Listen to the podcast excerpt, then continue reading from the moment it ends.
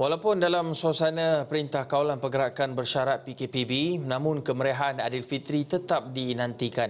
Bagi golongan tua, khususnya ibu dan bapa, suasana tersebut hambar berikutan anak-anak yang tinggal di luar tidak dapat pulang menyambut hari lebaran itu.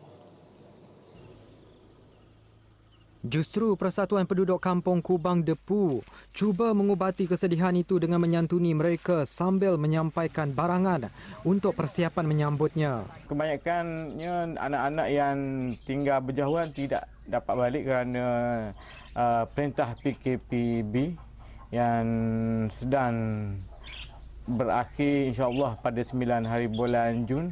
Lepas raya baru habis uh, PKPB bersyarat sekurang-kurangnya dengan pemberian ini um, mereka dapat menyediakan juadah lah untuk hari raya nanti.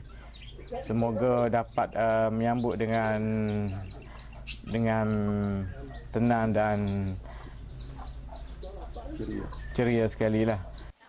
Sementara itu, beberapa penerima berkata, biarpun sedih ada ahli keluarga yang tidak dapat meraihkan hari raya bersama seperti kelazimannya, namun dengan komitmen yang ditunjukkan persatuan itu, sedikit menceriakan mereka. Menghargai ya, terima kasih ya kepada semua penduduk kampung berpu yang memberi zakat je. Adik-adik adik saya yang tidak boleh balik tu, saya merinui ya kepada beliau. Mak ada tanya khabar mak. Mak ya mak ya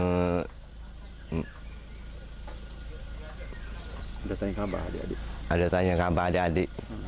yang tidak hmm. uh, boleh lah. Hmm. Sebab Covid. Uh, sebab Covid. Uh, saya orang beri bantuan kepada saya, saya bersyukur Alhamdulillah pada orang yang bagi itu. Uh gaya anak tak balik ni? Anak tak balik saya pun bersyukur tak apa orang kapur mari berjalan di rumah saya. Hmm. Bersyukur daripada mana? Ceria ha. gaya ha. jadi juga lah. Gaya jadi. Ha. Jelas mereka sekurang-kurangnya dengan kehadiran ahli jawatan kuasa persatuan dapat menyelami perasaan dan mengurangkan kesedihan golongan itu untuk menyambut Aidilfitri.